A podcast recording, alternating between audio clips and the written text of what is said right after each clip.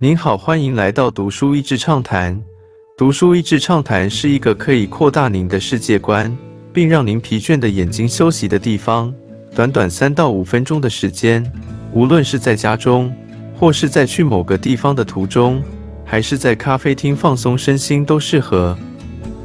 构成机械的螺丝缺一不可。你观察过路上来去的车吗？曾留意过车水马龙间那最显眼的黄色吗？计程车是整个城市里最不可或缺，却也最不起眼的一种交通工具了。计程车司机似乎无所不在，各大观光地、百货公司、客运站等地都有他们的踪影。究竟计程车司机的工作有何特别之处呢？上班族跟计程车司机的生活是十分不同的。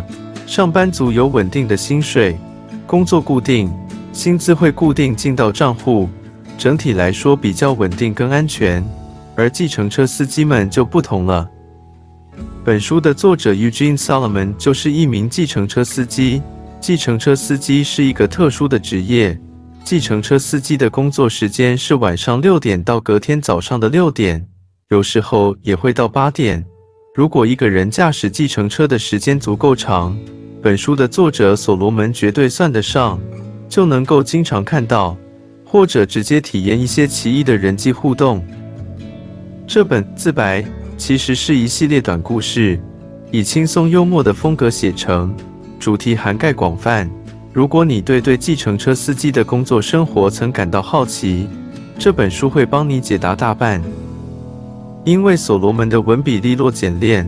透过幽默的口吻说着一个又一个的短故事，幽默间其中还夹杂着一些计程车司机的哲学。大多数人或许会觉得有点反感，但依然十分有吸引力的经历。从不同的视角看到的都市百态。本书主要是作者在他当计程车司机的三十年间碰上的趣事，用意是或许更准确。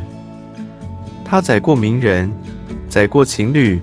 载过各式各样的人，故事的主题也包罗万象，爱恨情仇无奇不有。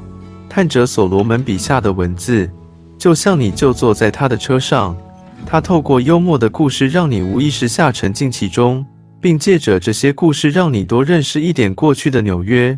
故事说完了，也到下车地点了。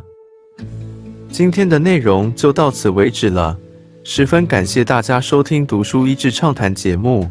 如果对我们的内容感兴趣，欢迎浏览我们的网站 dashiz 点 net，或是关注我们的粉丝团“读书益智”，也可以分享给您的亲朋好友。欢迎继续关注我们下一期节目，下次见。